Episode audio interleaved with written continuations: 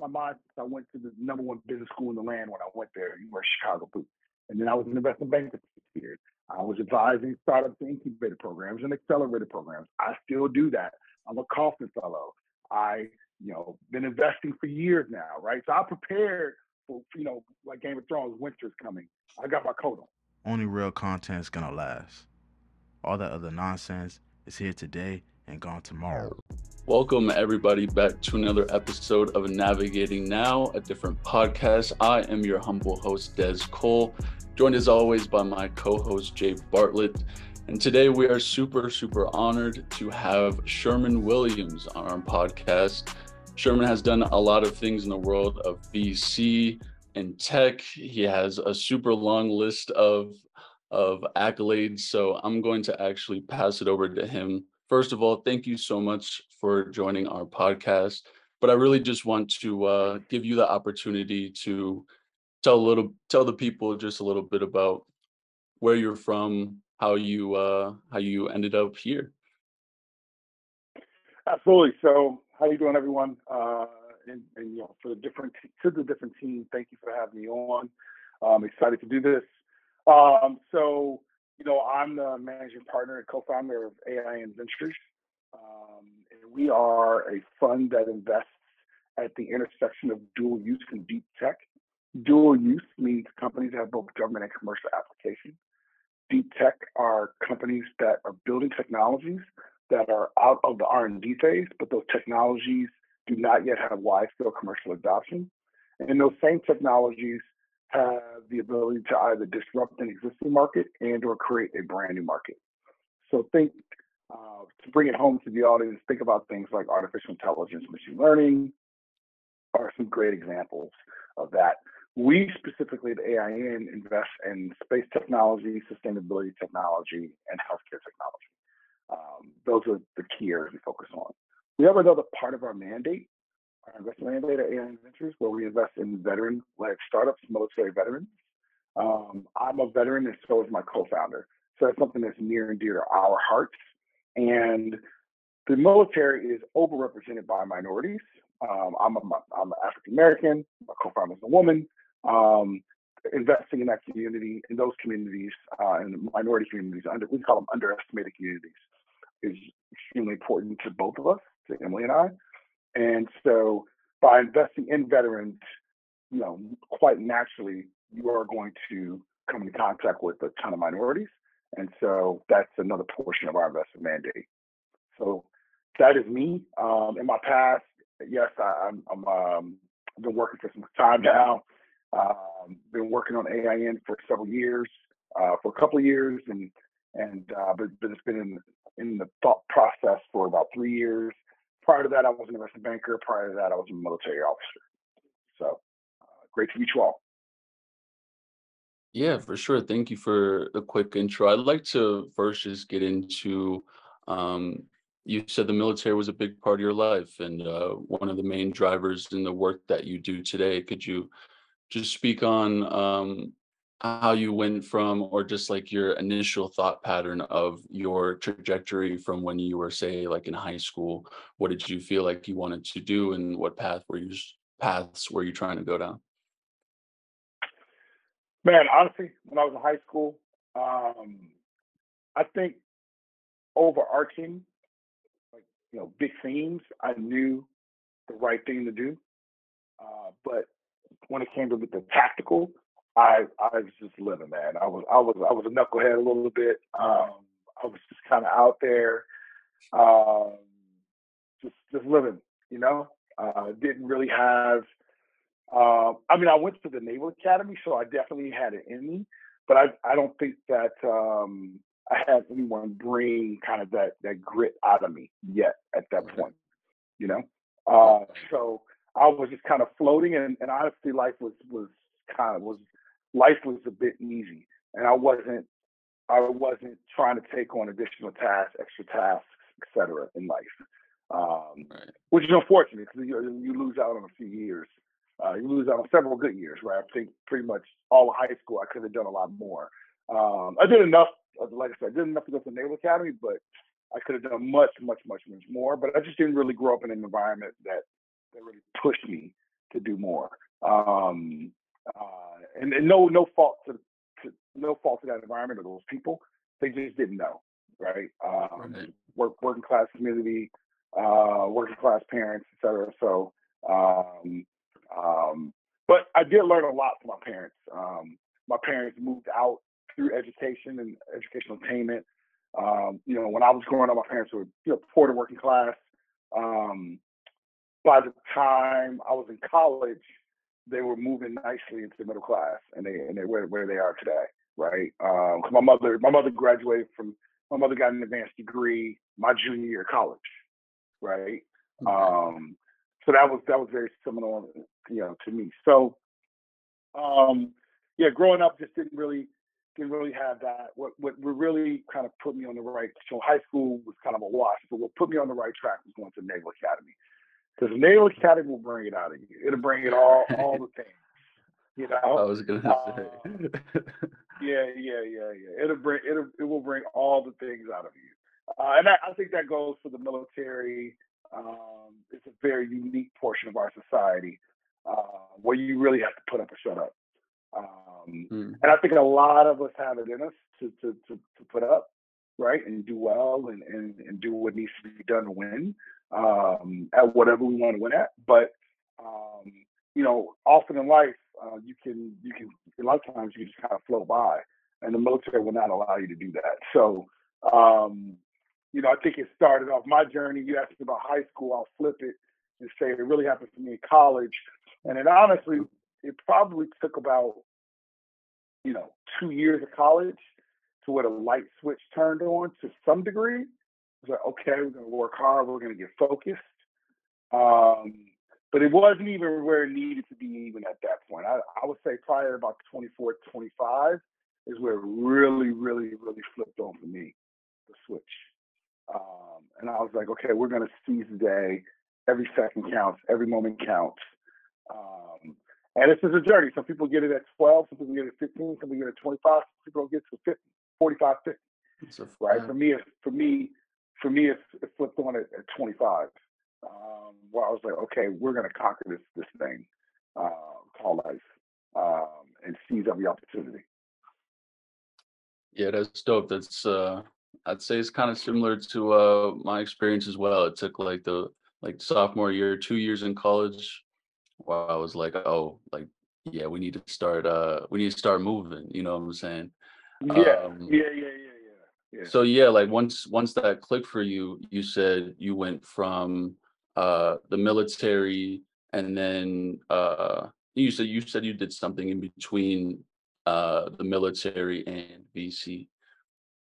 Or wait, could I actually? I want to bring up something real, real quick because I remember one of the Okay. first times Sherman I talked to you, you told me uh, one of the really inspirational moments was when Elon started SpaceX for you, and like you saw people like kind of private citizens going to space, and just like the scale and the economy of all of that like inspired you. Could you talk or speak on that a little bit? Yeah, man. So it was actually a rolling thing. So what happened was, is I was in Afghanistan in 2008. Uh, while I was in Afghanistan, Elon got the fourth. It took him four rockets to get off the ground. Uh, to, to four rockets actually successfully get above the Kardemir line, get successfully get into space. And I think it was like September 20 something, 26th, I think, 2008. And I, you know, it was it was it was like for a lot in certain circles, it was like whoa. Um, I think he was the first. I, mean, I know he was the first private citizen to put an object into space, so it was wildly impressive. Um, so that's when I really started digging into VC. I'm like, what enabled this, right? And then like I discovered what PayPal was, and I had heard of PayPal at about 2008, but I really was able to like dig in and see. And then at the same time, after I left Afghanistan, I moved to Asia. And in Asia, VC was becoming VC was a thing. Um, 07, just a year before that, iPhone came out, right? Um, you started seeing, you know, you started hearing the term venture capital and venture venture-backed startups, and they were growing rapidly. And these were companies that were kind of on the move, right? And it wasn't, I mean, a lot of those companies really didn't get penetration until like probably like that 2011, 2012 time frame. but you really started to. I was able to see it, just the whisperings of it, um, in that kind of 2000 and you know eight, nine, ten time frame. And I was over in Asia, and I'm from Chicago originally, and you know, Chicago, you know, one point years ago was the fastest growing city in the world. It was like in the 20s, from 1920, something like that, or 100 years ago.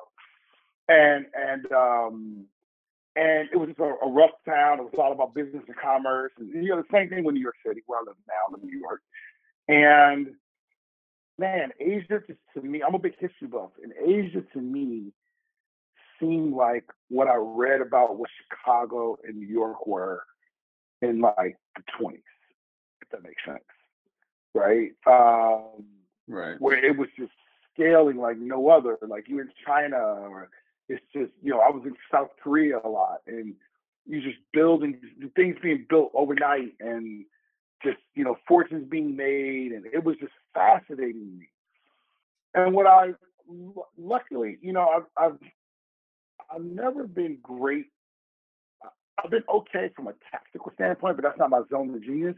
I think my zone of genius is able to be being able to look at a situation and understand that from a strategic standpoint how things were like shaping up, right? And, and being able to discern and put myself in the right position. So what I quickly started to understand was looking back, I probably I couldn't have articulated at the time, but now I can. I understood that when it comes to this society that's been built, right, this post World War II society economically, you want to sit on the equity side of the house. You want to own equity in things.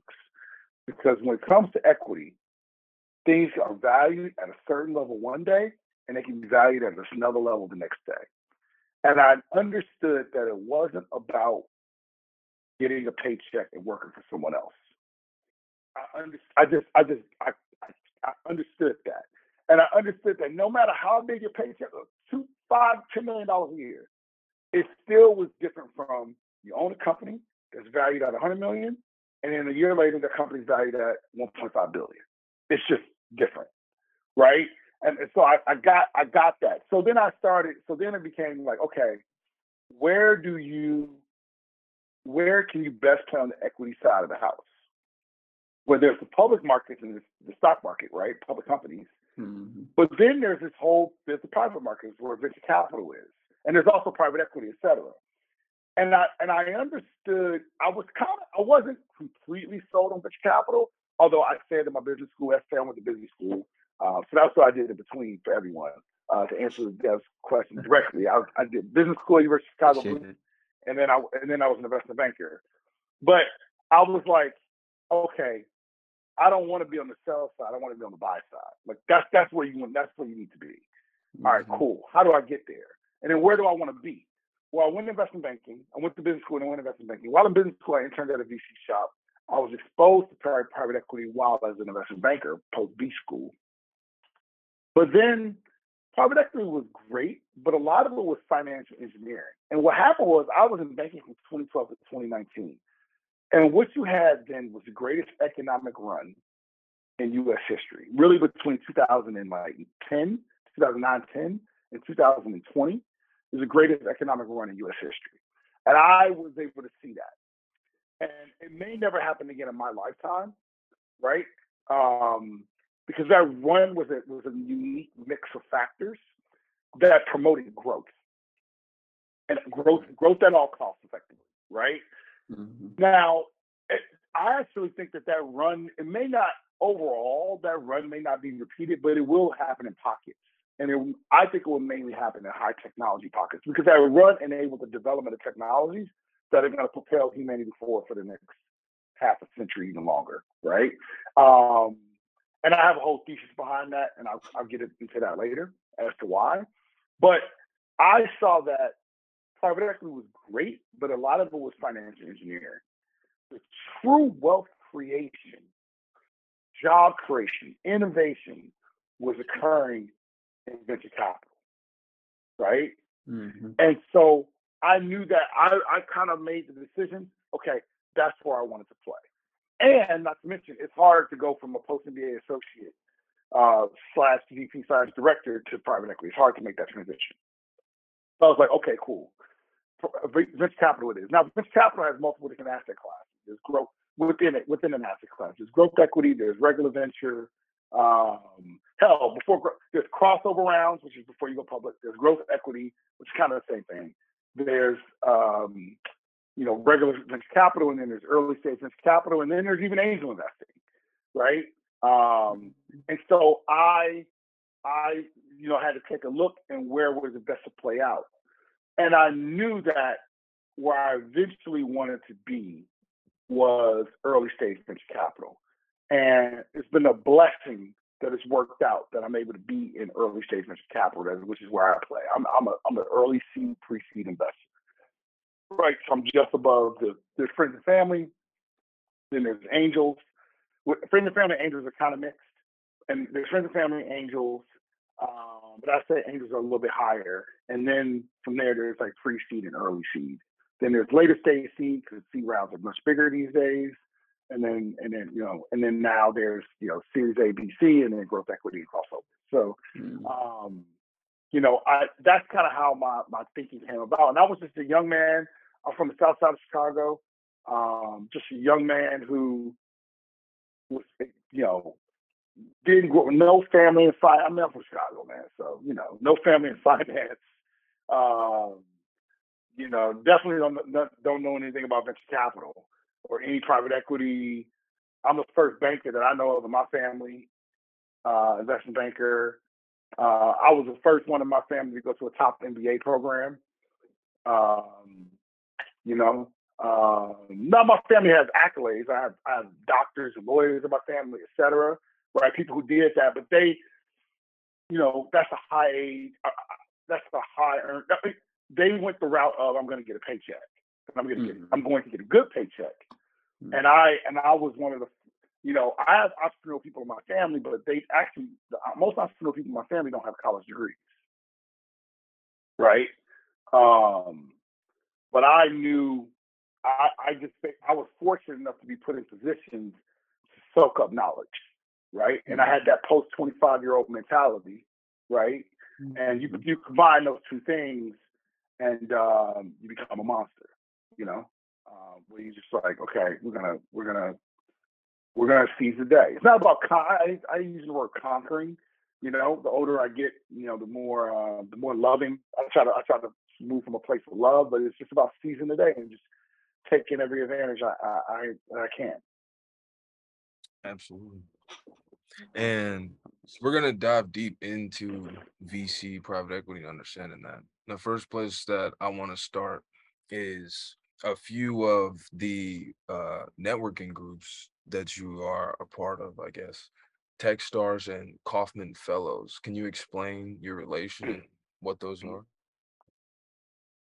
Yeah, so Techstars first. Uh, so I'm the VC in residence um, for the program. I basically help the program select the companies uh, that are going to participate, right? So it's something that's uh, near dear to my heart, something I love to do. Um, you know, I'm also raising raising the fund for AIN, so I don't get to dedicate. I, you know, I have to be conscientious about the amount of time that I spend on it. But um, I am it's it's it's it's interesting. Uh, it's been stressful, a bit stressful, trying to uh, support, do other things outside of AIN. But Techstars is something that you know, if I'm afforded the opportunity, I serve at the pleasure of the MD I work with, uh, uh, Matt Kozlov. Uh, he runs Techstars LA, and Techstars Space Tech for everyone listening.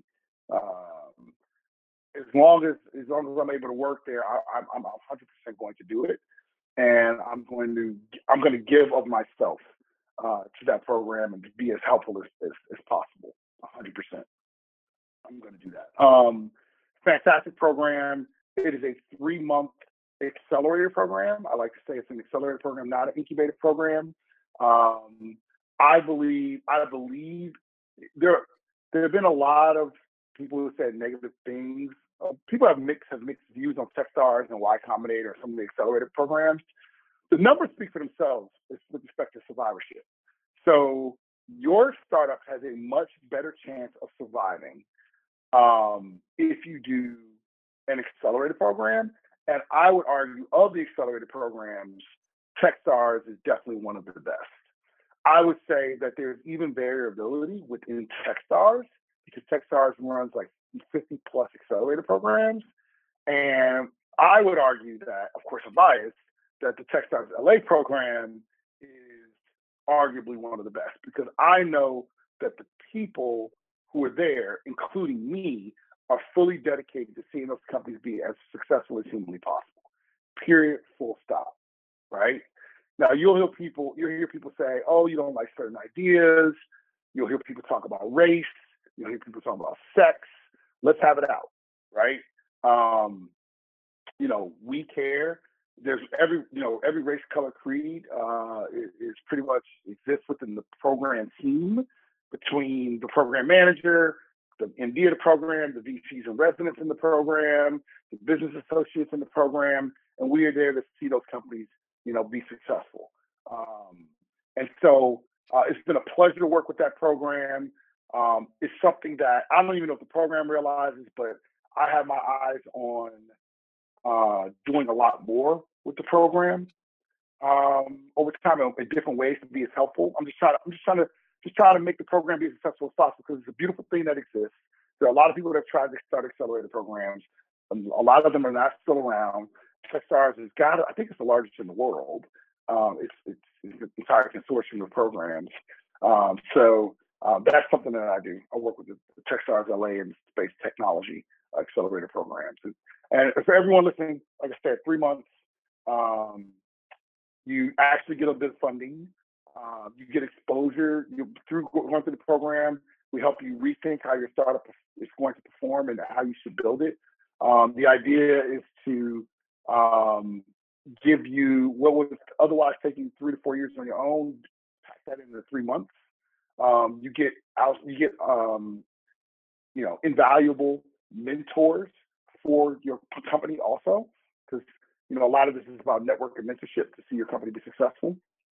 Um, and you know we set you on the right path. And for numbers wise, about uh, 15 out of all startups that, that, that get going after five years, uh, you'll see about 15% that are still alive in some way, shape, or form.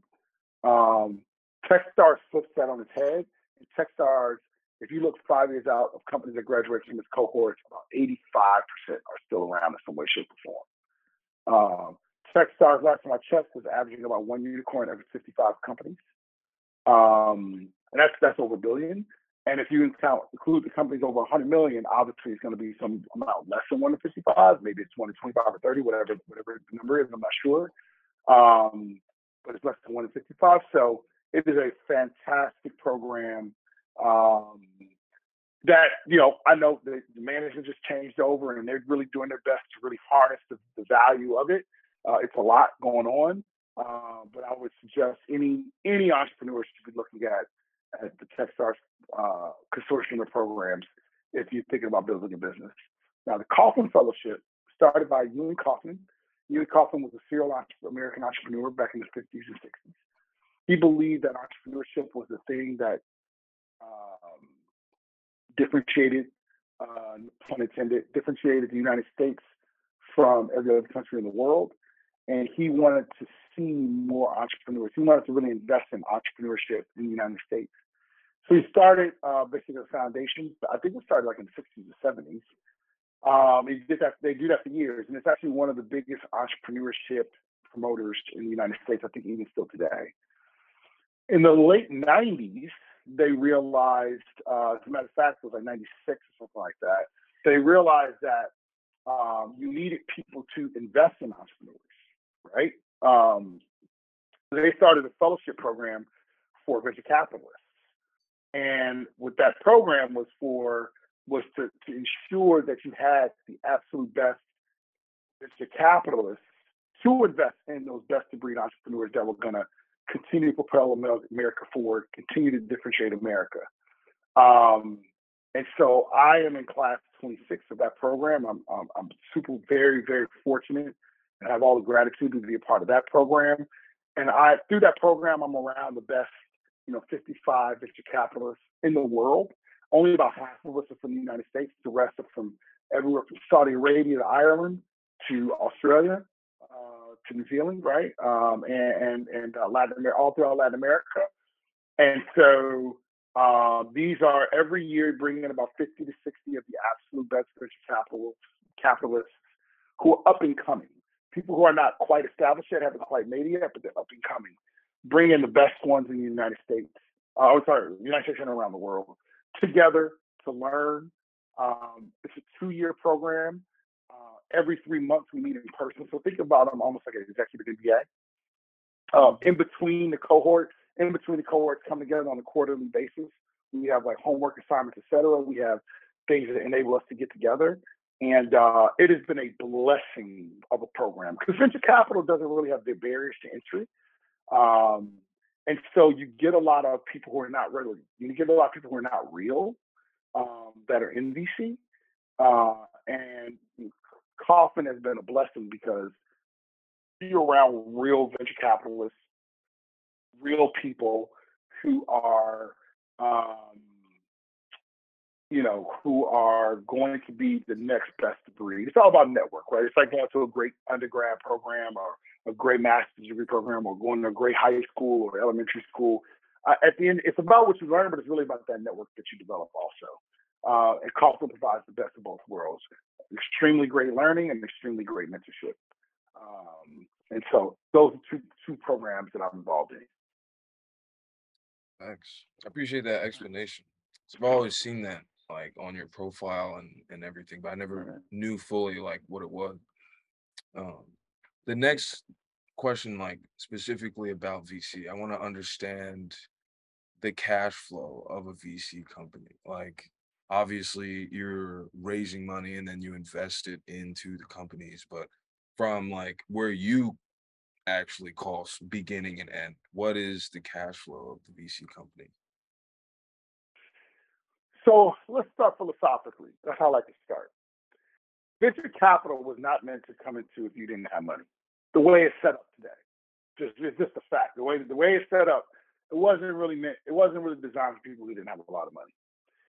Venture capital, the way it's set up now, was meant for you made some money somewhere else, or through through some entrepreneurial endeavor, whatever have you, or you could work for it, whatever, what, you know, work for someone else that paid you, whatever you made a good amount of money and you said, I'm going to start to back entrepreneurs with my own money.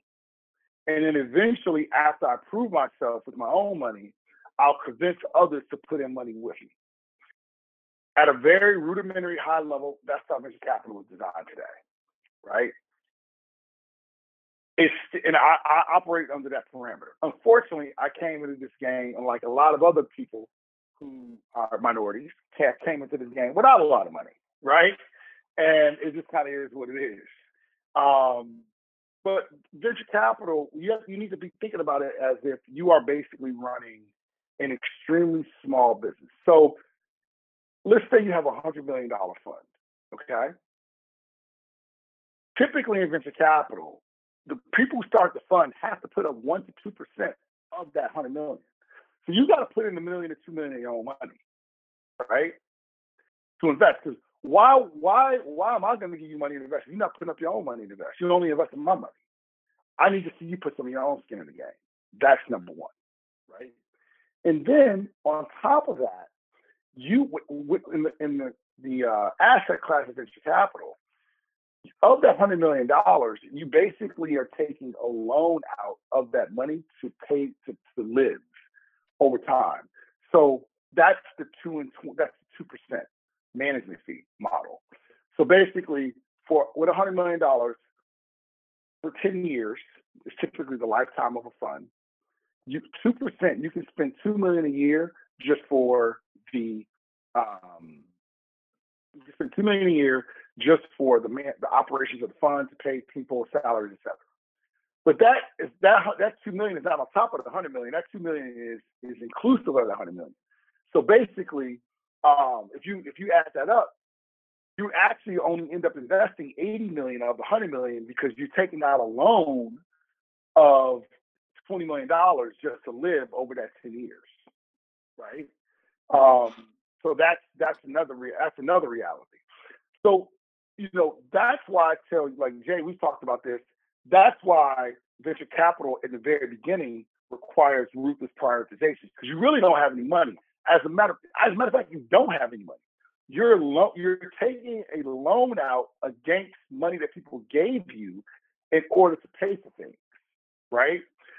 Now, the way venture capital works is after you have a fund or two, or maybe three, even, you should have one of your investments get really big and return a ton of capital to you.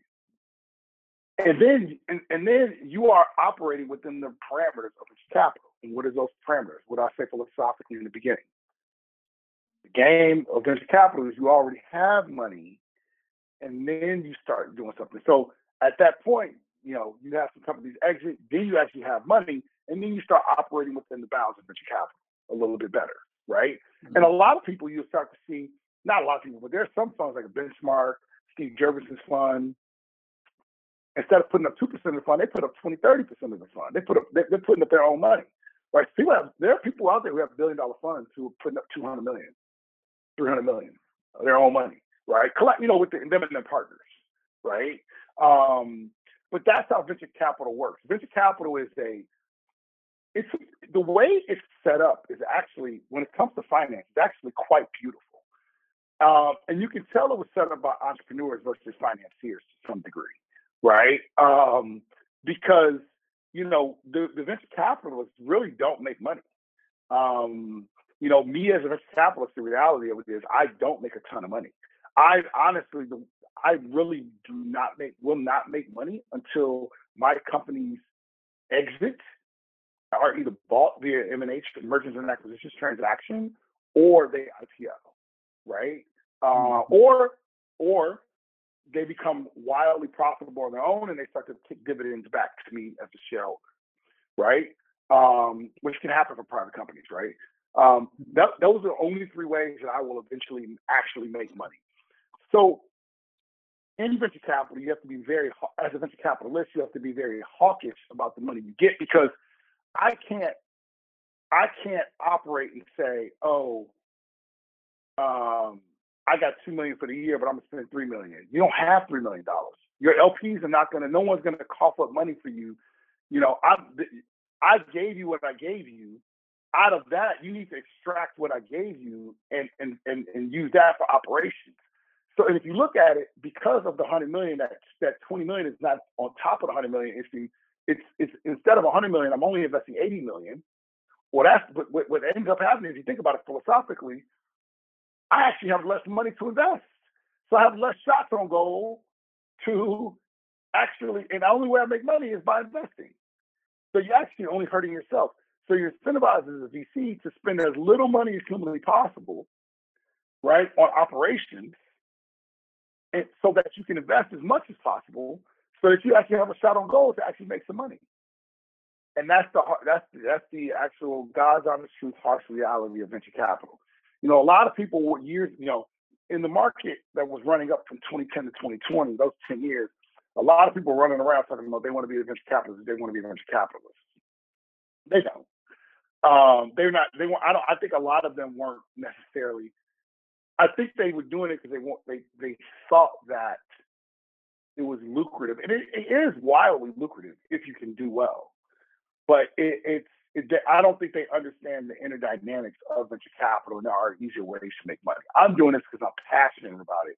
I want to back human beings that are changing the world, that are moving humanity forward. You know, period, point blank. And I know I can do that through the venture capital asset class, right? Um, that's why I'm doing it, and that helps me that desire helps me overcome the financial uncertainty that you deal with as starting off as a venture capitalist until you have a couple of a few companies exit and you can get a nice financial windfall um, after that, right? So um, yeah, to answer your question, hopefully I answered your question, Jay, with respect to some of the dynamics around venture capital. Oh, you did. I appreciate that. And talking about big money, hundred million, billion dollars, and all these exits. Um, some people like everyone views wealth differently. Like to some people, five hundred thousand dollars is a lot. To some people, is nothing. And thinking of like hyper wealth people like Jeff Bezos, they get mad a lot of times because they see them not pay taxes. Um, and it's really like a game with EBIT and IRS and everything. Could you explain uh from your perspective the game? Because to me, taxes are just a game to incentivize private social well-being, but they don't publish the rules. So, your thoughts on that? So taxes are absolutely necessary. Uh, there's a funny saying: two things in life that are guaranteed: death and taxes. Ever since you've seen, you know, societies, ever since you had tribes of humans coming together, um, there was they typically all had to cough up something for the greater good of the village, the tribe, the the nation, the state, or whatever have you. We, we've had that since since you had human beings coming together, right? And human beings, have, Homo sapiens have been coming together for a long, long, long time, right? Otherwise, we couldn't have defeated animals, beat back nature, farmed, etc. So taxes are a are necessary, hundred percent. Um, I believe so. Now, what what are what is also necessary is the efficient use of taxes. And there are there are things that cause taxes to go up dramatically. Wars are, are probably the best example, right? Um, it was very common in the day, back in the day, when groups of people would come together, they would have a leader. That leader would want to go war, would go want to go either they want to defend themselves or they want to go take other areas, and they would go tax the people their people in order to raise enough money uh, in order to go fight said war, right? Mm-hmm. Um, so you know, taxes are taxes are going to be around as long as humans are coming together in groups. So they will be here forever, from our perspective as humans. Um, and and and so I don't have a problem with taxes. Um, I I I do like you know flat tax versus progressive tax, et cetera.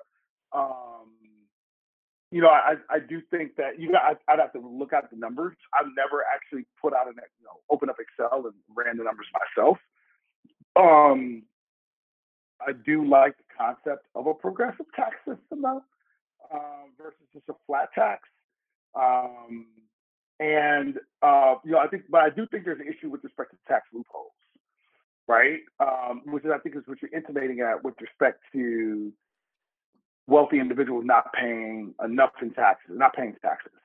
So the the it's a misnomer that wealthy individuals don't pay anything in taxes. They do, 100%.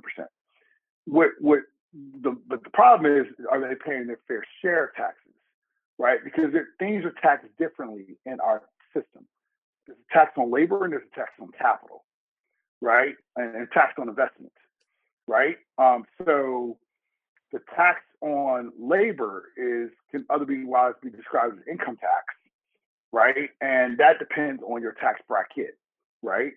Um, and then, of course, your local municipality can have its own tax assessment. Like New York City famously has a city tax, or for each individual in the city, in addition to um, your your income tax rate, and you have the you have the state tax, in addition to the federal uh, income tax uh, rate, right? And that just kind of is what it is, man. Um, you know, for that, you just kind of have to eat it, and you know, it, it is what it is. Um, now, there are now there's a tax on capital and tax on investment, and when I when you talk about a tax on, well, really that that's reflecting the long-term capital gains tax rate, right? Uh, which is which is inevitably it has to be lower than the income tax rate because you want to incentivize investment. So you incentivize instead of people actually just trying to get money out of a project right away and, and, and collect a salary, you incentivize people putting invest, putting money into a project and that project being around for quite some time, right? Um, and so I see that as being a good thing. I actually wish that the long-term capital gain tax rate were higher and I believe that I, I believe that corporate taxes should be higher. Me personally, you asked me, you asked me my beliefs, I give you my thought. I believe that corporate taxes should be higher. I believe we can actually probably raise the rate on income taxes a slight degree, but I believe that we should incentivize investment because the, the benefit to society for investment is really is pretty dramatic. It's, it's really large. Now, I, I know our tax code, for instance, heavily favors real estate, old school industries, real estate and farming, and things you know things like that, which are necessary. You need food you need shelter, right? They are necessary to some degree, but I believe that technology should also start to gain in those benefits um, uh, with respect to the tax code. And right now, technology does not does not largely benefit. There's something called qualified small business stock tax treatment. I, I encourage everyone listening to Google it, QSBS. Again, qualified small business stock tax treatment. That is that incentivizes early stage investing if a company's equity value is less than fifty million dollars, right? But I think even at two, three, four, five hundred million dollars, you want to encourage investment into technology, uh, and that's not really encouraged today. So that's kind of my belief on the tax code. I, I don't believe the government gets it completely right. I'm actually opposite. I don't. I I used to call myself fiscally conservative, and I'm I'm I'm uh, you know everyone says social liberal, fiscally conservative. I am not as fiscally conservative now as I used to be. Um, after after going through COVID and, and seeing um, basic universal basic income, basically checks being handed out, PPP being handed out by the government to individuals, right? Um, that was mind blowing to me seeing that uh, on many different levels. I think we'll we'll all reflect back 10, 15 years from now and be like, wow, what just happened? Um, but I think the government has a very big role to play. I actually think it does in society. And I, I do not believe in small government at all costs. I'm pro I'm very pro military and I fundamentally believe that you either um, you're not you're not being thoughtful if you say you're pro military for small government. If you're pro big military, small government, you're not being a thoughtful individual. I, I, I, would love to in that situation. I would love to open up Excel with you and explaining explaining to people how government works. Right now, can government um, spend money, our tax money, more efficiently? Which, if they do, could result in us paying and them lowering taxes so they don't need as much? A hundred percent. And should we, as the citizenry, hold them accountable? One hundred percent. Right? We should do that. Um, and, but but I but me having lived overseas a, a ton, uh, I lived in a lot of different countries. Uh, in addition, I've lived outside the United States for five years of my life. In addition to that, uh, you know, I've traveled outside the United States a, a good amount. I, do believe our country, for the its size, does operate actually at a fairly efficient level, but it's not good enough. We should consistently hold their feet to fire and hold them accountable. Um, and um, yeah, that's that's the reality of things. Now, that's what I think about tax and tax code. Now let's go to wealthy individuals not paying taxes. That I did kind of address that a little bit. It's actually not true. I do believe they should they could probably pay a bit more uh, for sure. I believe in the con there's a, there was an old school concept of trickle down economics effectively of the less these wealthy individuals pay, they will they will spend more money in their communities and they know better to do with their money than others. That's BS. That's been disproven over time. Uh, when I was a, you know um, in the 80s, I was a child, but uh, I, I, really don't remember anything. But um, you know, looking back and reading about it, that the wave of Reagan when he came in, uh, you know, in 1980, was that you know that's he's going to cut taxes and it was going to what it, it, it, did promote economic development. It spurred economic growth, like a tremendous, dramatic amount of growth. I mean, the United States post 1980 and really post World War II has been it's been a miracle. It's been it's been amazing what has happened, but the U.S. form of the way we've done it has created dramatic inequality, dramatic inequality, right? Um, and you've seen a whole cohort of people, including a lot of people that look like us on this podcast. You know, let's, let's just address it, right? African Americans, Latinos, etc., who have not been able to benefit from that growth. Um, and that that's not just due to that's not necessarily due to the tax code. That's just due to systematic racism. We'll just call it what it is, right? Um, but um, it, it, you know, there are other things that are, that are that are involved in that situation. But I I do believe that these wealthy individuals, the ultra high net worth individuals, they should pay more in taxes. Um, I think low tax at all costs is not going to necessarily trickle down. It has not trickled down. It just hasn't, right? Um, so that was the thesis before, and it was wrong. Um, we we now have about forty some odd years of data, um, and and where are you going to move to? China? You move to Europe now? A war in Europe? Right? I actually, I was telling people, you know, it used to be, you know, we were scared to raise taxes. These people are going to leave. Where are they going to go now? They're not going to go anywhere. You know, we have the rule of law in this country. Uh, despite all our issues, it's the best country in the world to live. I, I firmly believe that. You know, I was in the military for almost half my life. But by the time I got out, I fought for it. Multiple, multiple deployments.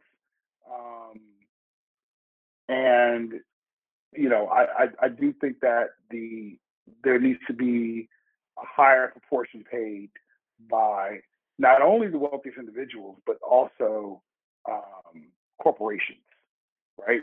And I don't believe those corporations have a viable alternative country to move to. Gotcha. Word.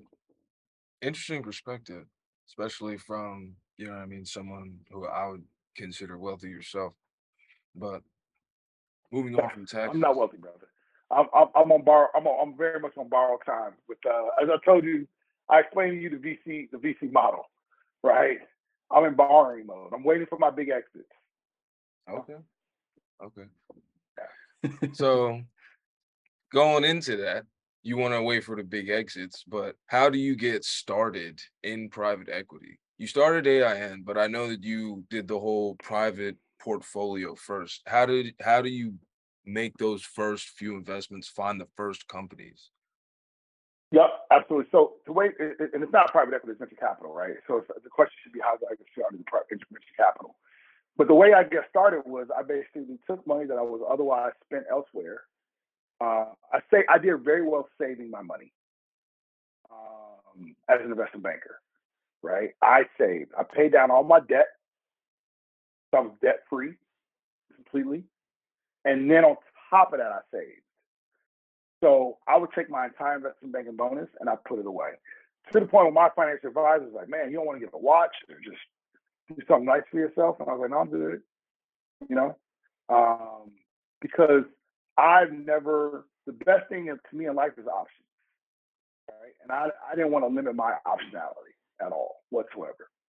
So I saved extremely well and have benefited and, and and that's how I got going because I took that money that I saved, I invested that money in myself and also into the companies. Um, and myself as far as earning learning, you know, gaining knowledge and then investing into companies. Um, and build, have built up a track record that I can put out to the world, right?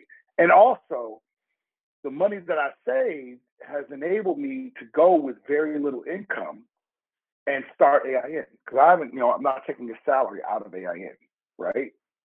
Mm-hmm. So that that that is what not yet, right? You know, I hope to very very soon. Uh, but that is what has enabled me to to to like to get going. Got you. But like I want to ask like from deal flow, like where do you find companies that present decks and they're like, oh, this is my idea. Oh, 100%. You know what I mean? Like where do you find the first Yeah. So networking. Networking, putting yourself out there. Uh, make yourself vulnerable, saying going to going to going to Techstars, going to demo days. I was going to I I I think I went to my first Techstars demo day in like in 2014 or 2015 or something like that, 2014 even.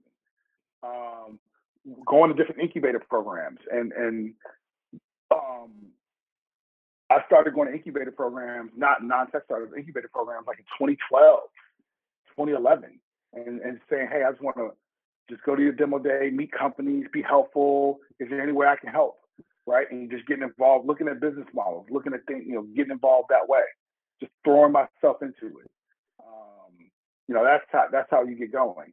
And eventually you get reps, you get a great eye, right? You have a, you have a true eye for talent. You start to develop an eye for talent, right? Um, because at the end of the day, a startup is all about of people in the beginning. That's all. That, that's all there is, right? Um, It's just you know the quality of that team. Even if you have uh, some high technology, like we invest in very deep, we call it deep tech. Uh, other people call it frontier tech. But even that, you still got to sell it, right?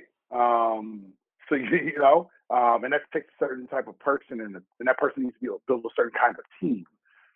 So, you know, we, um, uh, you know, I'm, you know, I'm basically threw myself into entrepreneurial venture capital, entrepreneurial pursuits, venture capital, while working as an investment banker. Right on the side, I was constantly putting myself out there in order to uh, get to where I wanted to be. Right, and I and the other thing too is in banking, I I use banking as a tool to learn.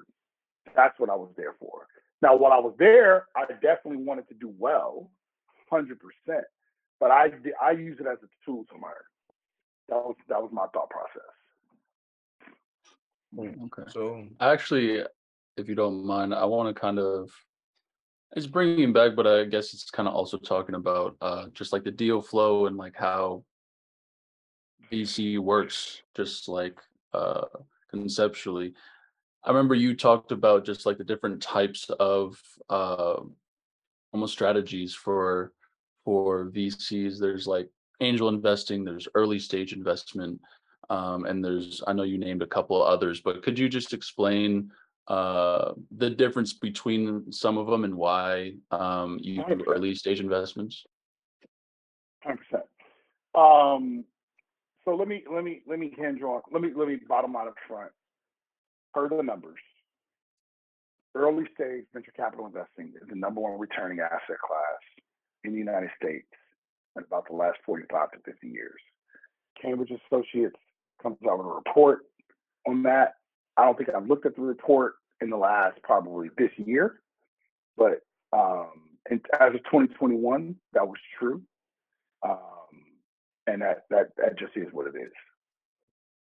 Um, early stage venture capital means like kind of seed and even even I think they're including like Series A's and that and that in that that field, right? Um, mm-hmm. So you know that that is that. Now, what are the different classes? I'll I'll lay them out for everyone. Uh, and, and what, let me let me back up. That's why I participate in early stage venture capital because it's the number one returning asset class. If you're going to do it, you might as well go all the way. Now, there's some unique things to be said here.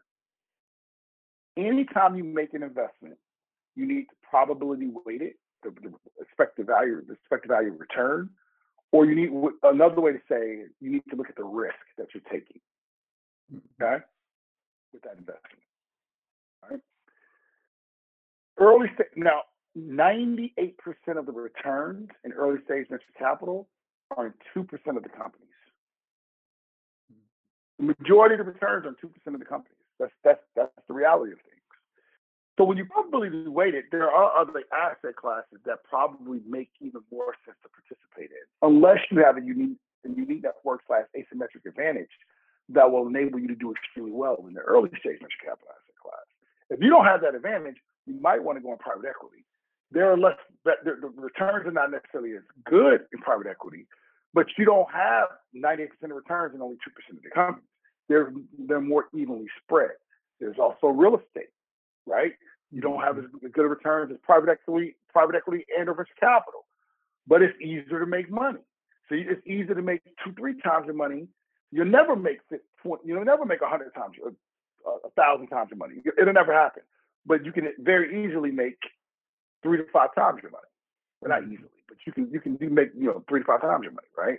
Um, in, in real estate, and then there's public stock investing. We call it private market, uh, public market um, public market equivalents, right? S&P 500, Dow Jones, mm-hmm. Industrial Average, Russell 3000 Index, 2000 Index, 1000 Index, right? Mm-hmm. So investing in the public markets, right? And exchange traded funds, et cetera. So um, I just want to kind of give you that. Uh, private equity is a very difficult game to play. It's not something to take lightly. You know, I, t- I, I kind of hinted before. I'm, I, I got, con- know, I'm concerned about all the people in 2010 to 2020 that said they want to be VCs. I don't think they were methodical and thought about it. They weren't thoughtful. I don't. Hmm. Some people say they were, they were you know, and, and and now it's going to be harder to make money with interest rates going up. A lot of people are going to wash out of being VCs. They just are, 100%, right? Our lives are on the line of AIN. You know, it, it, I mean, uh, to me, me included, right? So, so it's not. I'm just not saying they.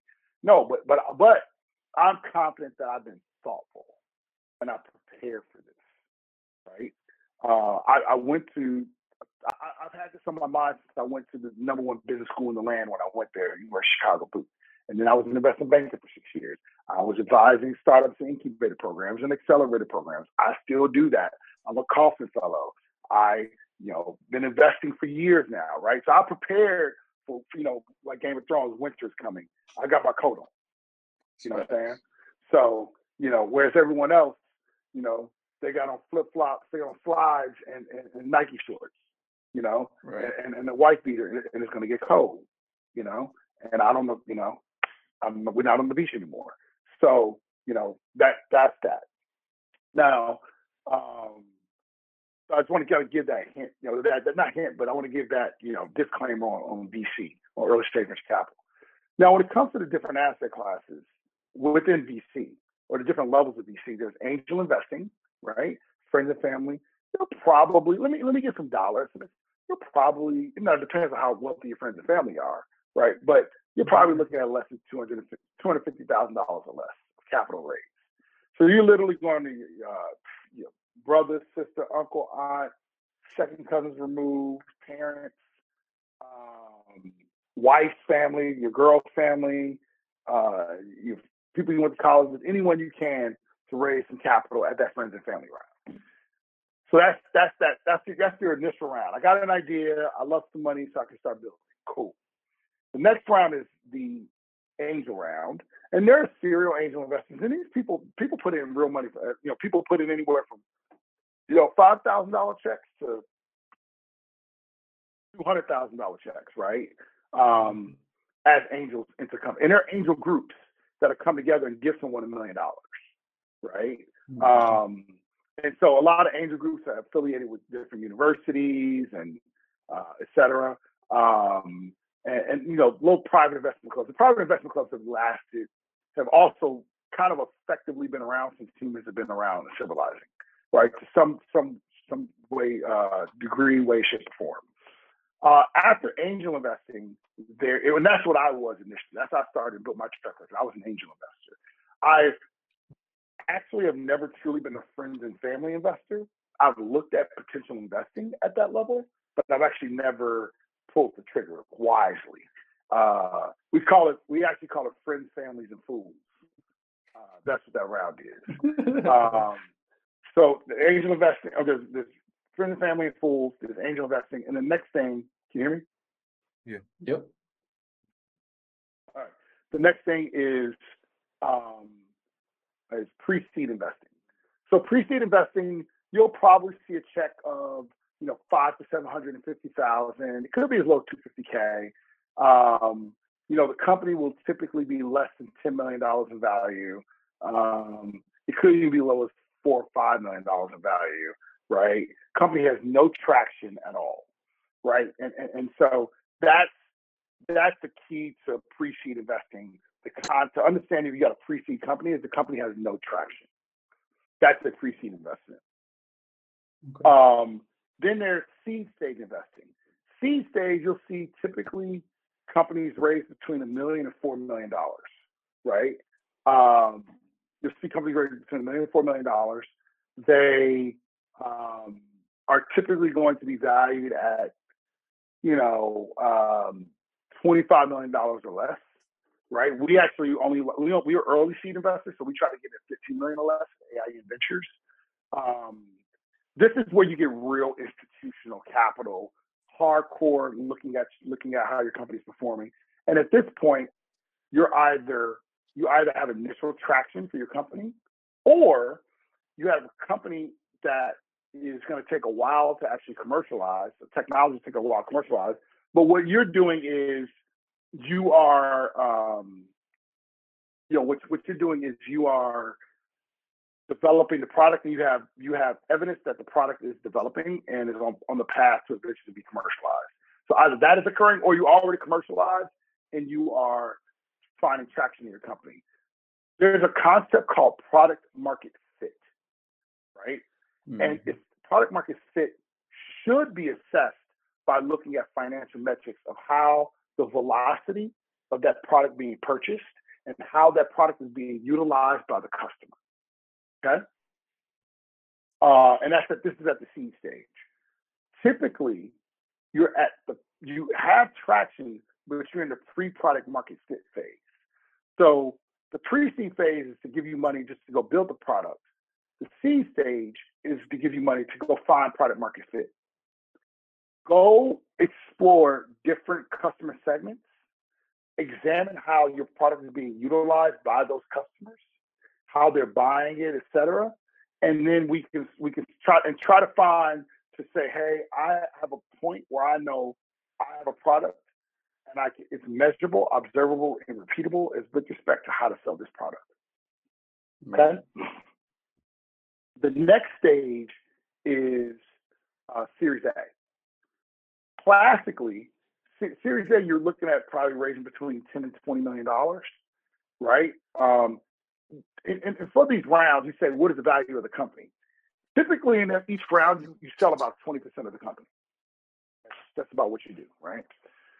At the Series A stage, you should have product market fit. You should have the financial metrics that let you helps you understand that this company has product market fit. You should be looking at long time, lifetime value of the company relative to customer acquisition costs, like LTV to CAC. Um, you want it over a certain amount, repeat customer rate. I have a whole Bible of key performance indicators that I, I utilize, and I quickly look and it, it is literally the same thing as looking at an athlete in the NFL draft or an mm-hmm. NBA combine, right? An NFL combine. That's 40 time bench press, lateral movement drill, vertical jump, um, what's the other uh, what's the other metrics? Broad jump, right? Mm-hmm. You just have these KPIs, you, and it depends on the business model, the company, the kind of company it is. But for each different kind of company, you have these KPIs. And look, either you ran a four two or you ran a four five. I, I don't know what to tell you. You know what I'm saying? You run a four, you run a four two, you're a first round draft pick. You run a four right. five, you might go fifth round. It just is what it is right? And so at the at the at the Series A, no, for real, at the Series A, it's just straight up. Um, it, it should be at that point. Hopefully, you have metrics to go off of. The company should have product market fit, and what you're doing is you're giving the comp the money company to expand their sales force, right? So that they can go and because their sales processes at that point should be measurable, observable, repeatable. You're giving them money so they can just expand sales. So that's what's happening at that stage, right? Um, now, now we invest in companies that are deep tech. So those companies may not have, even at the Series A, may not have a product that can be commercialized. It's still developing a product, but we at least have a sign that that company is close to commercialization, right? And honestly, even for a deep tech company, you should be pretty close to commercialization at around the A oftentimes it may not actually get commercialized until around the Series B or Series C level. But you should at the A, you should know you're within striking distance, right? Mm-hmm. Now the Series B is really interesting. We call it the treacherous B, right? At that point, you could be raising anywhere from 30 to 50 to 60 some million dollars for the company. Again, you want to sell 20% of the company so you can back into the math there Just take whatever number I gave you times five, right? To get, you know, to the value of the company. Mm-hmm. And at, at that point, um, at that Series B level, you start to care a little about, you should start to care a little bit more about unit level economics, right? So, because and you start to care about that because does this is this company within striking distance? Does it have a path to get to profitability, right? That's what you care about uh, that's what you still start to care about at, at that level, right?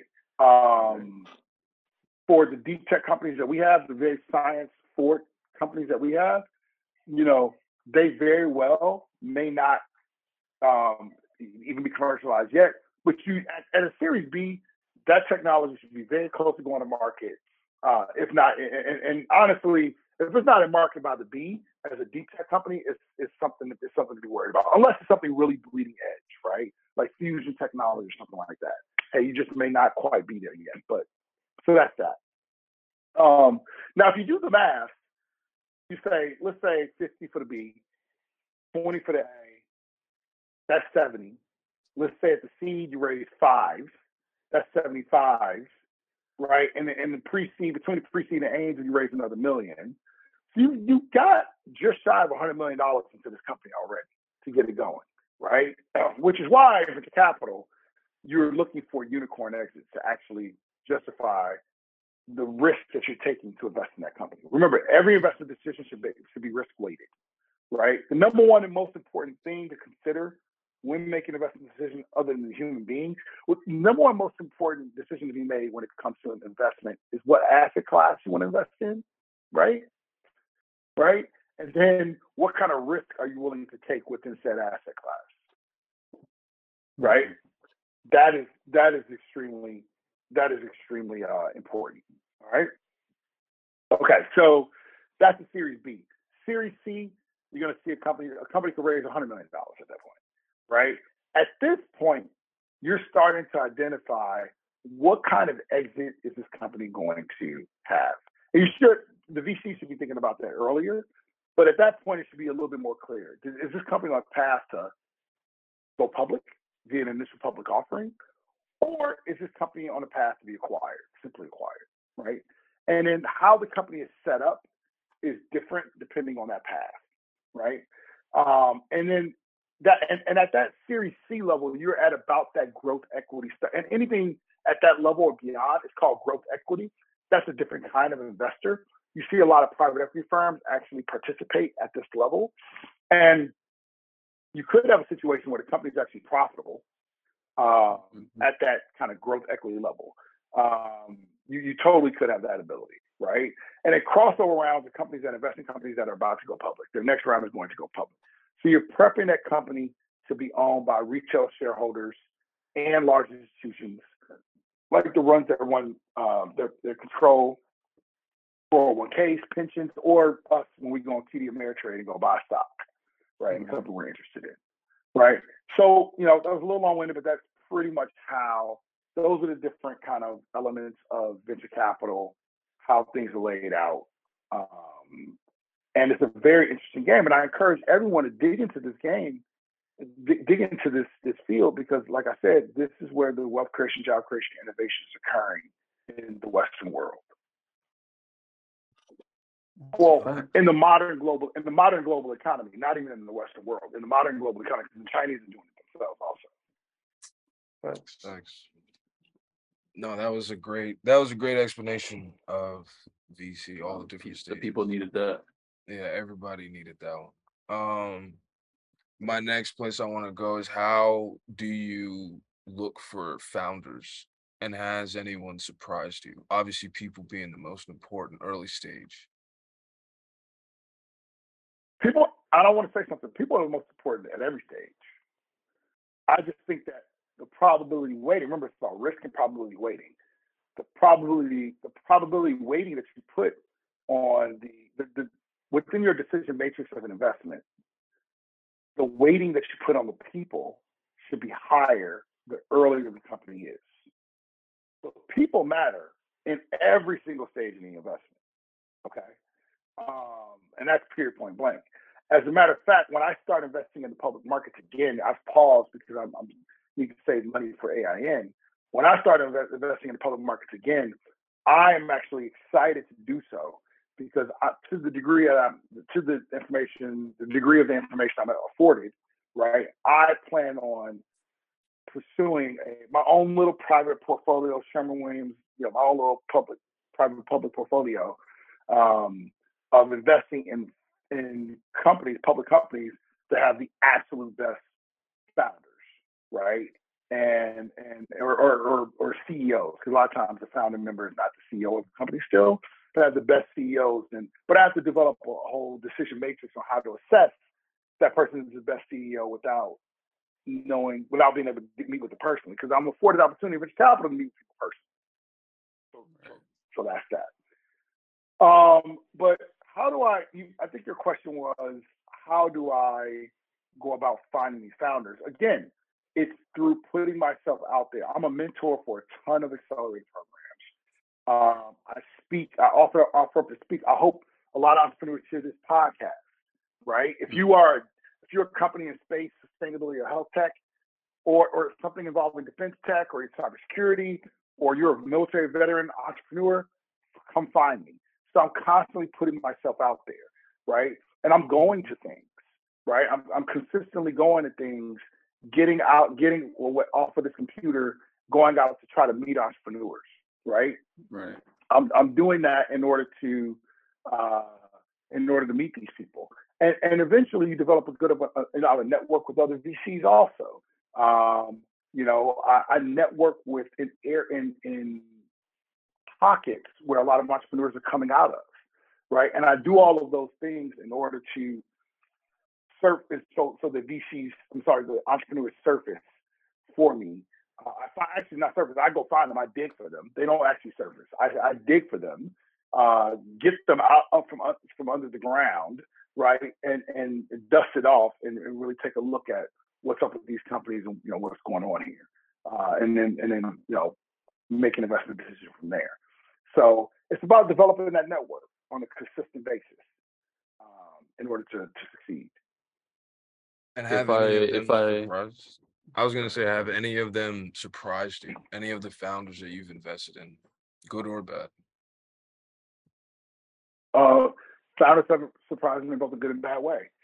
Um, you know, when it comes to founders, uh, I believe that most of my founders' hearts have been in the right place. Almost, uh, I've been fortunate enough that every founder I've invested in, their heart has been in the right place. The biggest issue with founders that have not done well and who I've not reinvested into is they didn't tell the truth. And the reason why they didn't tell the truth is because they, they were in a, a certain environment and they were trying to make things seem better than they actually were. Mhm. Um, so in their mind, they were doing the right thing, and they were faking it till they made it. But they, but once you once you lose my trust from an integrity standpoint, I'm completely out. Right. Um, and um, almost across the board, if I didn't reinvest in a founder, it was because I lost faith in that. Uh, I, I lost faith in, in that person uh, in integrity because at the end of the day, it's about making really hard decisions Mhm. right? And and I uh, when I played football, I played football in high school and a little bit in college also. My high school football coach said every game is decided by six big plays. That's it. Everything in life, I think, is is life is like six big plays. Every company is six big plays. It's not about what you did on first and ten in the first quarter. It's really about what you did on fourth and two in the fourth quarter with five minutes left and you're down. Mhm. That's what it's all about, right? It's about that inbound pass in the fourth quarter and you down by three, right? And how and how and are you able to get the inbound the ball inbound? Did you did you execute the play, right? Mhm. That's what it's all about. And if I lose the ability to believe that they're going to make the right decision in those six big plays, because they'll be okay otherwise.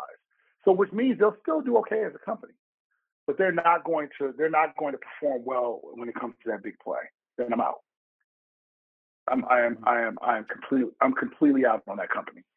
Uh, and that founder, and I'll never I'll probably never invest in that founder again. And here's something I've been thinking about a lot because I personally deal with financial uncertainty, me personally, in my own personal life, starting a fund. I told you the fund the fund economics are not sweet in the very beginning. It won't be it does, it's really not sweet. It's really never truly sweet, but it doesn't really start making sense until about fund three, fund four right? The fund economics, right? Mhm. And so, um, one thing I thought about was if you know you the both the best thing in the world is to actually have the skill set to know you have the skill set. So it, it, I, I I drew an analogy for somebody. I said, hey man, you know you are what's the, I can't remember the receiver on the Saints. Uh, a couple years ago, he had the most catches in the NFL or whatever. Michael something. Michael Um, Thomas.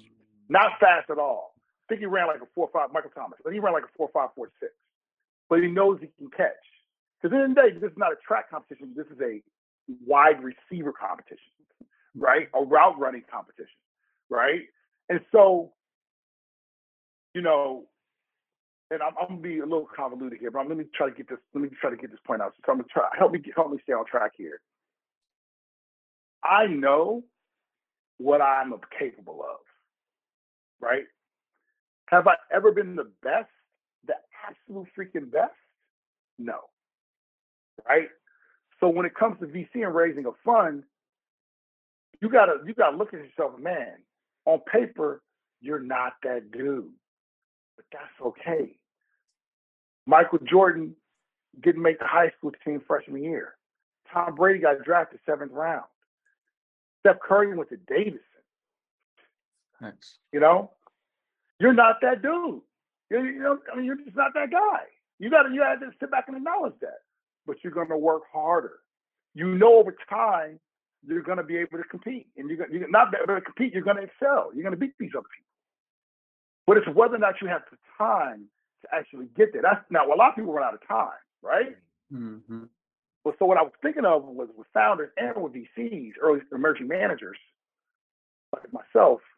What happens is, is you let that financial uncertainty get to you, and you start making bad decisions, right? Mm-hmm. When in actuality, all you had to do, despite how, no matter how hard it got, was maintain your composure, stay level-headed, right? And a lot of people starting a small business, people starting a venture-backed startup, emerging managers and venture capital. I think a lot of us, right? And I see it because right now I have big decisions to make, right? But I want to make the, those decisions from an abundance mentality versus a scarcity mentality, right? I think a lot of African Americans, my people from my community, right? A lot of Latinos, right? They make you because you you used to, you grew up in a scarcity environment, right? Mm-hmm. You you make you make these decisions not from an abundance mentality, but from a scarcity mentality, right? And and and, and with that being said, um, you know what you got to do is you got to maintain your head and you got to make the right decision. Now that will require ruthless prioritization, like I talk to Jay about all the time, 100 percent, right? But if you're able to maintain your head and survive, right? And it may it maybe even thrive a bit through these things and not just survive, but thrive a bit through this. I think you can be in an absolute beautiful place, right, over time, right? Mm-hmm. And so, with respect to these founders, they didn't. They they. I think that they allowed the uncertainty to get to them at some point, and they started doing the wrong thing, right? Right. And that, that's what happened. Instead of swallowing and doing the right thing, they did what they what they did was they did the wrong thing, and they and they are they made the wrong decision. Companies suffer for it, and and I'm out. Right.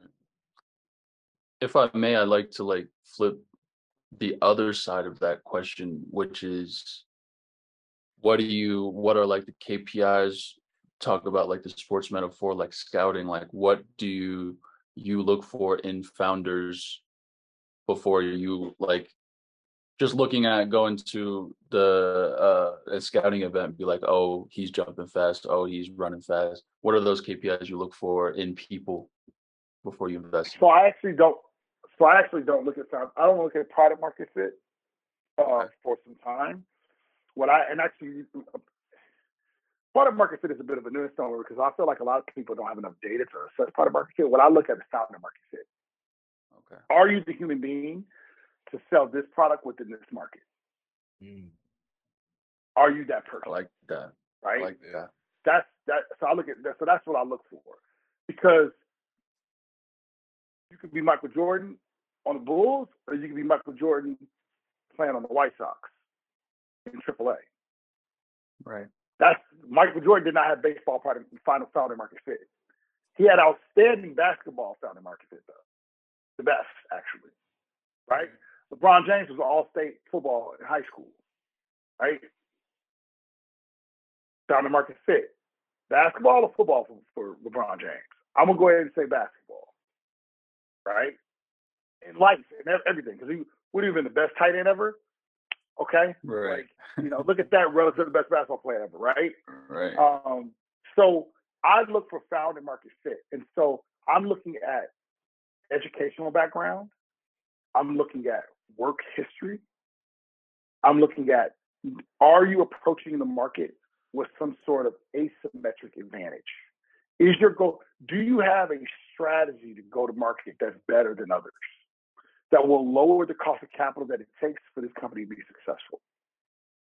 That is what I am personally looking at at the um, when I when I initially meet a founder, right, and uh, for an early stage company, right.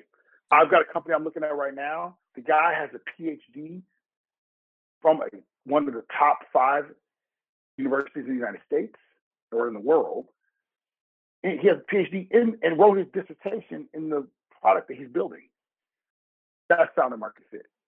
Right. Right. Now, even with that, can he sell it? Right.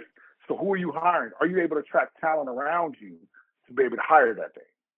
Mm-hmm. Right. But that is the most important thing for me is that founder market fit.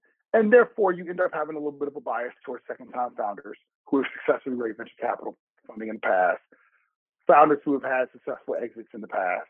You, you, you, inevitably, you inevitably have a bias towards those people. Towards those people. Right. Now, with that being said, I want to invest in underestimated minorities.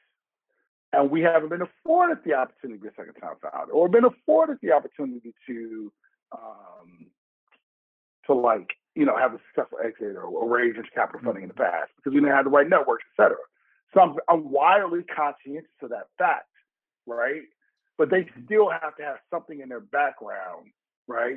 And then ultimately, when I really get to know them, that's all I'm saying is just to, for me to have a second or third conversation with you. Right. But what I'm really going to dig in is I'm looking at what you went through in life. Have you gone through something, right? Have you exercised grit and determination? Have you gone through something to get to where you're at? That lets me know that when times get tough, you're going to do what? What did we talk about before? You're going to do the right thing on the six six big plays of the game. Right. Right. That's what I'm looking for. That's ultimately what I'm looking for to back this founder. You went through some shit, right? And you came out on the other side. Because in life, we we the cool thing about America, well, the, the, the, the, interesting thing about society in general is we prop up the person that just wanted everything. You know, you Ivy League, Rhodes Scholar, played in the league, all this. We, we but the cool thing about America is we love a comeback story. Mm-hmm. America loved Batman. You know what I'm saying? Parents got killed, you know, uh, all this, but you came up, taught yourself technology, right? And you also were rich, right? But but but but then you know, right. and, and and and and found a way to, you know, to to to you know, get retribution on the people that, you know, like killed your parents or whatever, right? It's that that comeback story is big in New York. You got knocked down and you come back, right? Mm-hmm. I do think we need we need to it needs to manifest itself in a different way in our society. I feel like, but we do need to. I think we need to better emphasize and and, and have a little bit more admiration for uh, people who have gone through things and were able to come out of those things successfully. And those people that didn't start on third base, right? Right. Those people that started at the, at you know in the batter's box, right? Right. Those people that you know um, you know came from you know just didn't have a lot of um, opportunity, but were still able to find their way to a certain level, right? right? Like I I admire those kinds of people, right? The immigrants of the world. I mean, 50 percent at one point I don't know if it's still true, but it was like 2018, 2019. 50% of all unicorn startups in, the, in Silicon Valley were, were founded by immigrants. There's, there's a reason for that, right? That they didn't take the easy way out, right? There was a decision to be made, and they made the right decision, and they bet on themselves, largely because they didn't really have anyone else to bet on them, right? Mm-hmm. Same thing with AIN. AIN we started because we didn't have and we did have someone better on us. We had a larger fund, a bigger fund that put money into us, right? So we did have that. But I mean, you know, you know, would I have started this if I could have got a job at Sequoia or Andreessen Horowitz? Or probably not. Let's be honest. Let's just keep it all the way 100. Right. You know, um, would you have started different if the number one marketing and branding agency in the world said, "Hey, we'll shoot you fifty million dollars, come work with us"? No, no, you would not have. You would not have started different. You would be doing. You would be working with them under their branding, getting paid, right? Um, you know, I love. I saw. I love Jay Z. I love the story of Roc-A-Fella. Roc-A-Fella said, "We try to get the record deal, right? I, we, we legitimately tried. They didn't back us, so we put our own money up. You know, DJ Clark Kent talks about he was walking around the subway with fifty thousand dollars that Dame Dash gave him for, uh, you know, for some tracks on on, on Reasonable Doubt, Mhm. right? Like, I tried. I I, we, I, I would have taken the advancement for the from the studio from the record company if they would have gave me right, but I I didn't have that, so I had to put my own money up. I put cash up, and you know, they got the cash from somewhere, right? Whatever, but um, you know, like that's just facts. So a lot of things start because you know you don't have other people necessarily uh, believe in you. You have to just kind of like, you know, you're looking for people. I'm looking for founders to answer your question and wrap this up, Jay. Is you know that are gonna they were like, you know what, I'm gonna go do this myself. This is this is what I'm doing. You know, um, and, and and they're taking it's not not just voicing it, but they're taking steps and consistently demonstrating traction to some way, shape, or form to some degree that illustrates, demonstrates that you know they will be successful over time. Right. Thanks. I think I know. I'm gonna wait, I'm gonna wrap it up with the last couple questions, and I think I was gonna ask, how do I raise a million dollars? But from everything that we've talked about in the entire conversation, the answer to everyone would simply be networking, be in the right place at the right time. Hundred percent. But I want to ask this question, like really for you, is a fun question because we talked about earlier, like you said, you're not rich, and we're not going to disclose like any like numbers and net worth. But what number, what is your number that makes you feel like you're rich? And I mean, we've been talking about the structure of VC and what is kind of like being cash poor because the company hasn't exited or whatever yet. What is the number for you though that makes you feel rich? Um, number one, I don't like the word rich. I like wealthy. Right. Okay. That's number one. So we just start there philosophically. Um, I will feel wealthy. My number is actually, I don't really have an actual number. It's about what I can do, and it's just optionality. I mean, Mm, I can do what I want to do when I want to do it, with who I want to do it with. mhm. So if I want to fly to Cape Town for a black Black Coffee concert, I can do that. Right? If I want to go to London and see Kendrick and Jay Z perform, I can do that. Right? Uh, for the weekend. Right. Um, I can take my parents on trips for their birthdays. You know, um, my nephew, my little brother, my little sister, I can do for them. Um, if I'm dating some someone at the time, I can do something for her. Right? Uh, if I ever have kids, I can do something for them. You know, I can do what I want to do for them. Put them in the best schools, afford afford them the best opportunities and learning lessons. You know, um, you know that's that's that's wealthy to me. So I don't know I don't know how much money that is, right? Um, but that's what I would want to be able to to do. But I don't. A lot of people say have they have a number where they want to retire. I am effectively retired. I'm doing. I I I I'm not working. I'm, I am working for someone else because I already have LPs in my fund. But I, I I'm not. I say I'm retired in the sense that I'm not working for anyone else. I'm working for myself. I'm doing what I want to do. I am choosing intentionally to invest in companies that I believe in and founders that I believe in, more importantly, that are going to change the world. Period. Full stop. I want to do this for the rest of my life. At a minimum, in some way, shape, or form, right for right now, I don't want to say maximum because I don't know what the maximum is. I, it's to be seen, and I have more lessons to learn in life. But for what I understand now, I would be running a massive alternative investment shop, venture capital fund, multi-billion dollars. Um, I invested early, from the early stage all the way through growth equity. I also have a debt arm. Um, I will do that for, from you know I will do that until the day that I die, right? Um, and I, I can look back. My legacy is that I I backed all of these humans. I gave these, you know, at my funeral, you know, yeah, hopefully I get over 100 years. I'll have a at that funeral. I have a 25 year old entrepreneur that said two years ago, this dude backed me, and I, my company is a unicorn status, right? And and and and, and it'd be people he you know, and he's 80 some years, almost 80 years my junior, right? And Mm-hmm. and and and I, and he'll have people who are at that point 60 70 80 years old who are like he backed me too you know um and and, and so you know because i believe that with the current economic system we have while we have a lot of flaws in this current economic system and you know the community i come from hasn't really benefited from it at scale i do believe there's some tremendous benefits of this economic system that we exist within. And, and venture capital is one of the most unique and beautiful uh, areas uh, of this kind of you know global economic system we operate within, and um, it can it can I, I truly believe I'm evangelical about this that these companies can have drive the biggest impact, and I want to be a part of these companies with these companies, um, and um, yeah, that's that's my answer. Thanks. Last thing I'm gonna ask, and then we'll talk about where people can find you. Is what does different mean to you?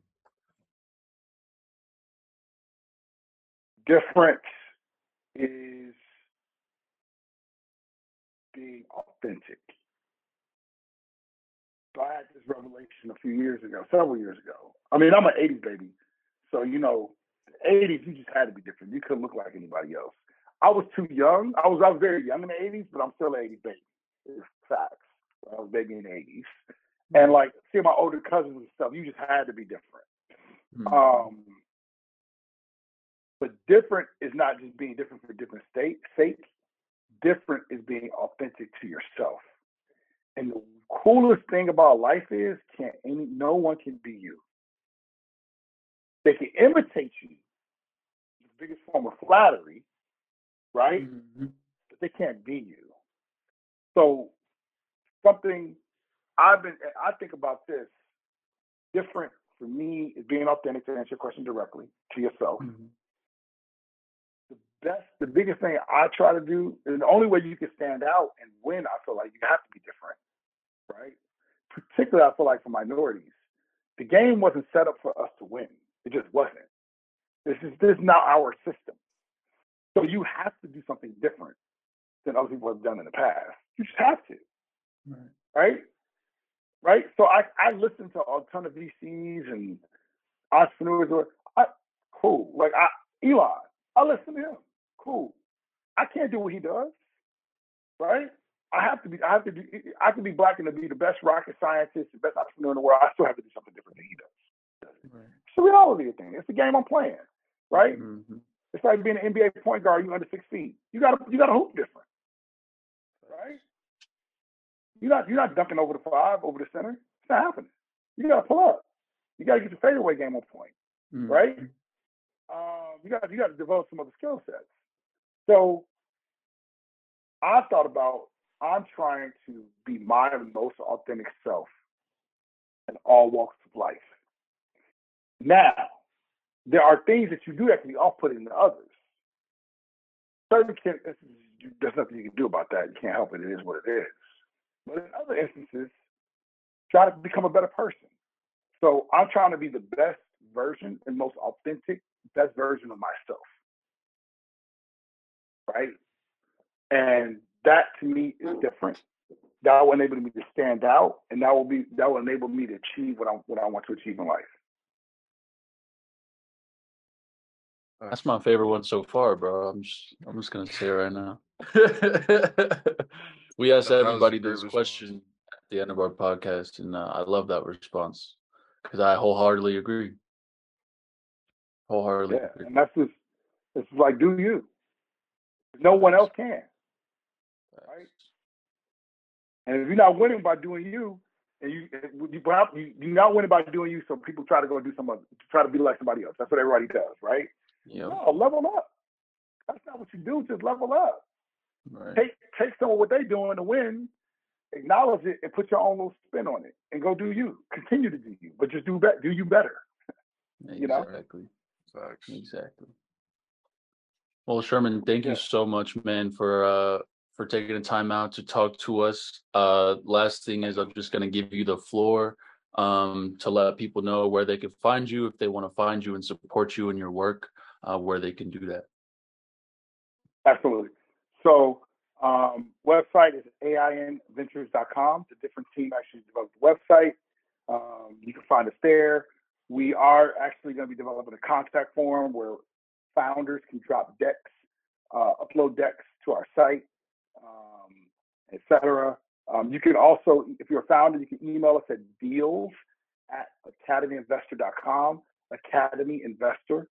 A, yeah, we'll, we'll, we'll like in We'll this put it in the podcast. description, right? Yeah. Twitter, exactly, exactly, exactly, exactly. I don't need to spell it. Um, and um, LPs, find me. Uh, you know, AI, you know, uh, Sherman at academyinvestor.com. Also founder Sherman at academyinvestor.com. I give you guys my email. Uh, probably blow my inbox, but it's all good. Um, you know, you find me on LinkedIn. Find us on LinkedIn. Find us on Twitter. Um, at Twitter, I'm VC underscore Sherman.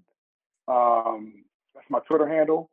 Right. Um, you know, LinkedIn, you just Google my name and find me, or you know, look at look up AI Ventures on LinkedIn. Uh, those are those are the spots, man. We got a podcast coming out. Uh, that's that's actually out. We already promoting it.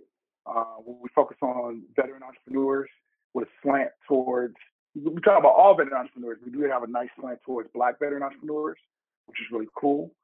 Um, something not not widely talked about, and um, it's been a pleasure to speak with you all, speak to everyone, and uh, yeah, let's do it again sometime in the future. For God sure, man. And for everyone that asks Yeah.